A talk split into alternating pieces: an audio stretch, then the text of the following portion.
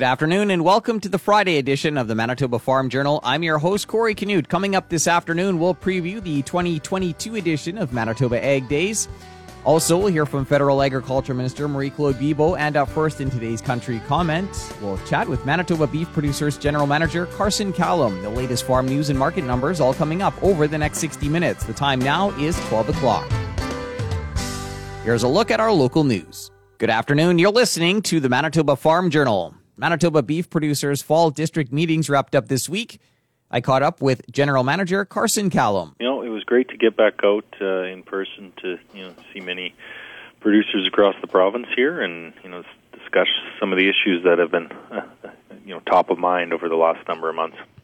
And I guess what was uh, attendance like for those in person ones? You know, it varied on the on the different districts. Some were were quite uh, well attended, and and some weren't. And you know, it could have been as a result of the great weather or or other uh, things associated with uh, the venues that uh, folks just couldn't couldn't make time to attend. But you know, overall, we're pretty pleased with how things went. And uh, there was elections in the in-person ones. Yes, yep, correct. How did those go? Were you able to fill the spots, or? Yeah, fill most of them. We got a couple that uh, that will be uh, you know confirming uh, in discussions with the board of who who a potential director could be. But uh, a lot of the current directors that are on the board will be uh, will be stuck with us. What were the uh, the big topics of discussion this year?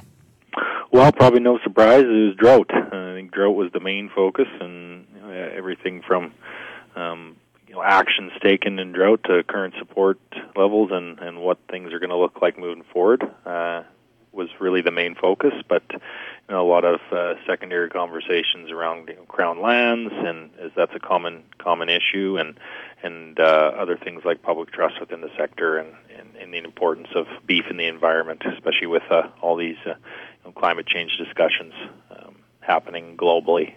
I think we there was a lot of discussion had on the importance of the beef sector in that regard. According to producers, how are things uh, looking heading into winter?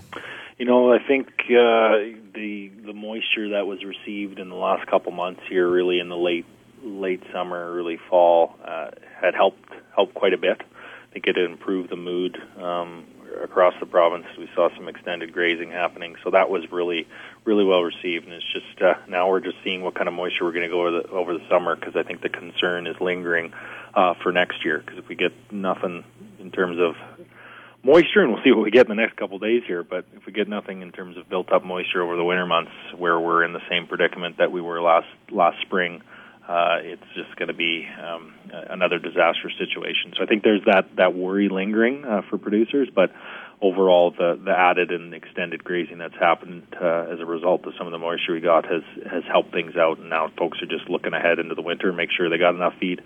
That was Manitoba Beef Producers General Manager Carson Callum. A look at what's happening in the markets this afternoon is coming up. Good afternoon. I'm Corey Canute. Some of Canada's agriculture ministers met in Guelph, Ontario this week, while others attended the meeting virtually. AAFC Minister Marie Claude Bibeau said much of the focus was on the next agricultural policy framework, which comes into effect in spring of 2023.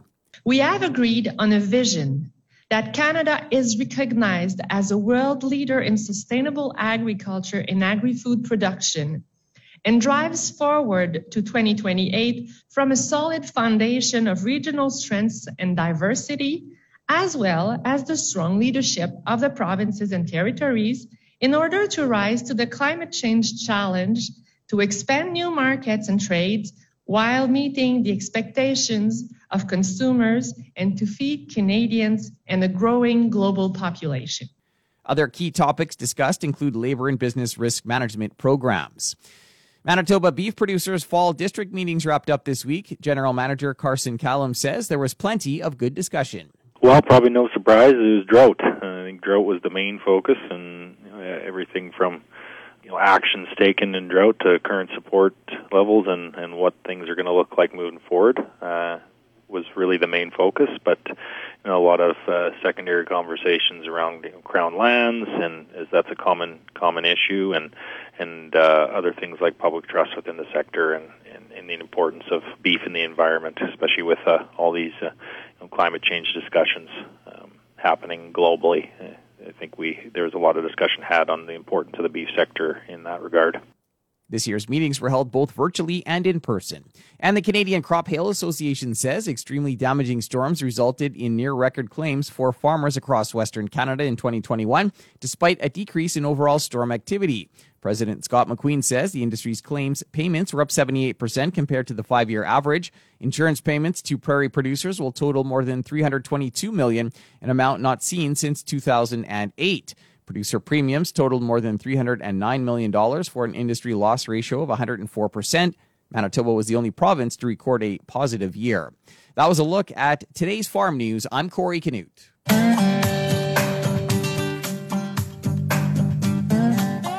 Good afternoon and welcome to the Prairie Ag Wire for Friday, November 12th. I'm Corey Canute. Coming up today, we'll hear from Federal Agriculture Minister Marie Claude Bibeau. Canada's agriculture ministers met in Guelph, Ontario this week. Federal Ag Minister Marie Claude Bibeau addressed the media on Wednesday. Over the past three days, our group of federal, provincial, and territorial ministers fleshed out plans on how we can best position Canada's farmers and food processors as world leaders in sustainable agriculture. The presentation and discussions have been very productive with each minister bringing their province and territory's unique perspective to the table. This meeting comes as farmers, processors, and others in the sector face unprecedented challenges with the pandemic, climate change, labor shortages, and supply chain disruptions. Farmers and agri-food businesses have proven their incredible resilience in the face of these obstacles to feed Canadians and deliver our world-class products to our customers around the world.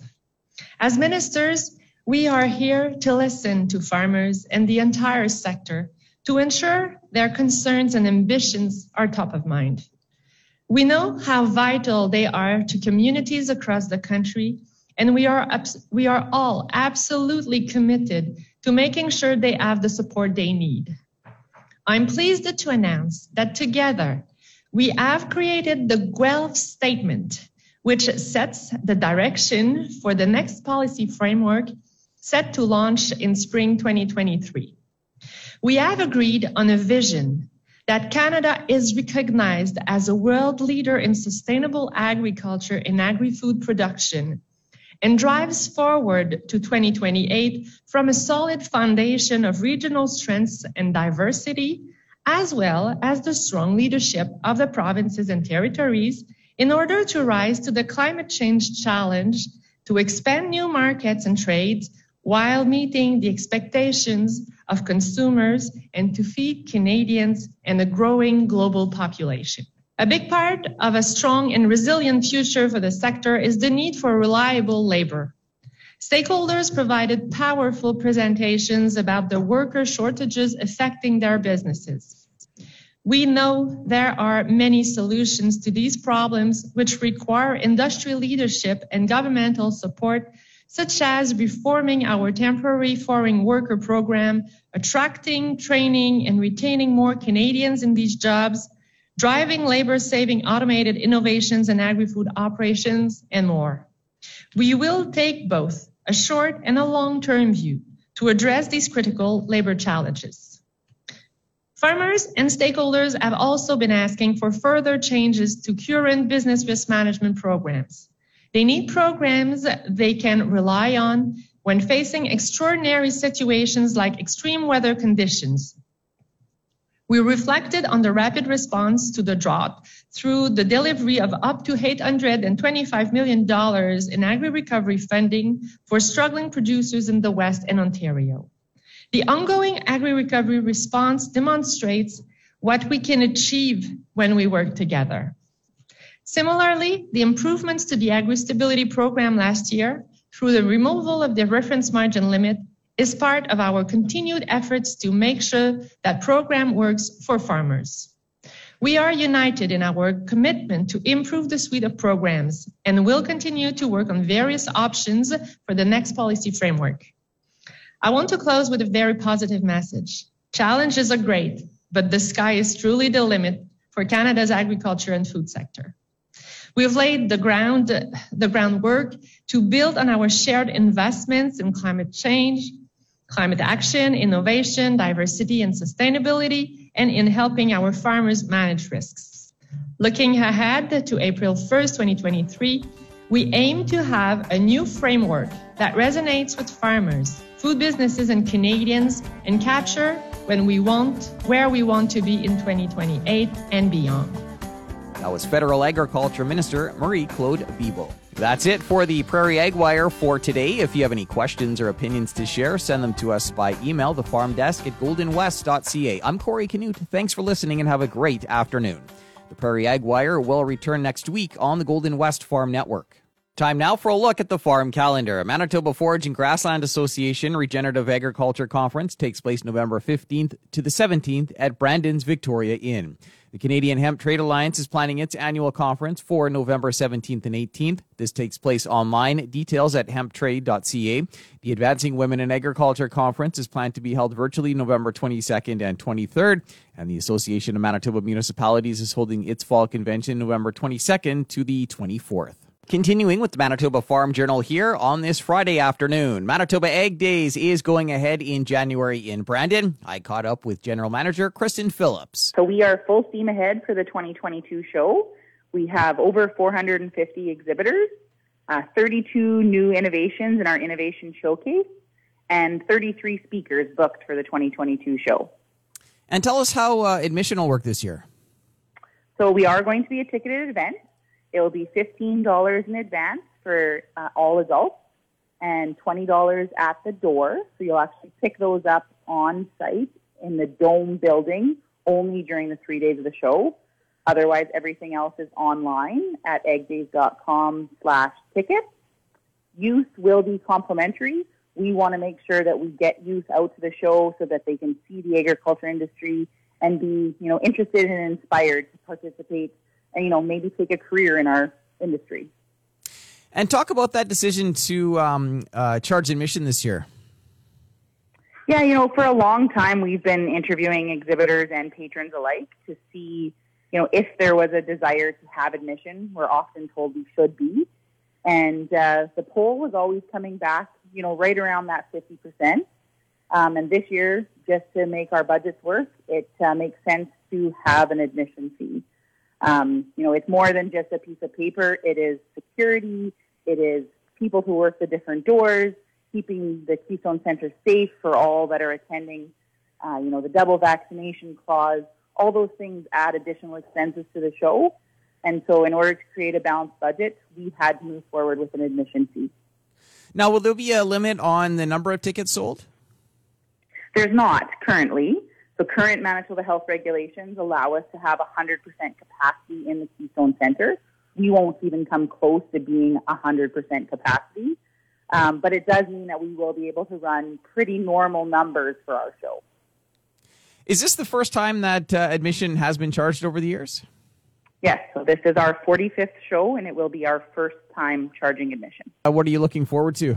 I think we're most looking forward to bringing everyone back together that opportunity to share what's happening in the industry, what's new, what's coming, talk about the 2020 season, 2021 season, and what's happening in 2022. Um, we were just out at a trade show here in Red Deer, Alberta, and the buzz in that building and the back to business mentality of patrons and exhibitors was just incredible. It's time for our industry to join together and to be in one place where we can share. And are you sensing that here in Manitoba that uh, you know demand is is there to get back out to the show? Absolutely. Um, you know, we had the opportunity to talk to probably 70% of our exhibitors out at uh, AgriTrade, and it was just fantastic to hear from them. Um, plus, we know that the farmers are just wanting to get back and to, to see all the different opportunities and, and inventions that are out there. That was Kristen Phillips. She's the general manager for Manitoba Ag Days, taking place January 18th to the 20th at the Keystone Center in Brandon. Another look at what's happening in the markets heading into the close is coming up in just a moment. Time now for another look at today's farm news. Manitoba beef producers' fall district meetings have concluded for another year.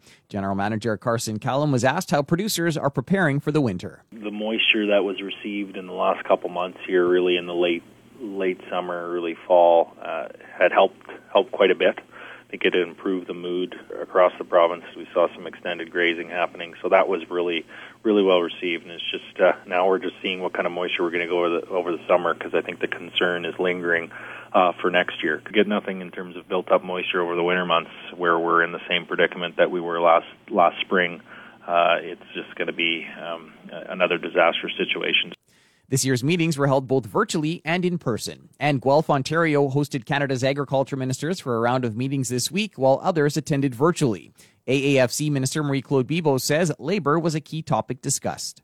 A big part of a strong and resilient future for the sector is the need for reliable labor. Stakeholders provided powerful presentations about the worker shortages affecting their businesses. We know there are many solutions to these problems which require industry leadership and governmental support, such as reforming our temporary foreign worker program, attracting, training, and retaining more Canadians in these jobs, driving labor saving automated innovations in agri food operations, and more.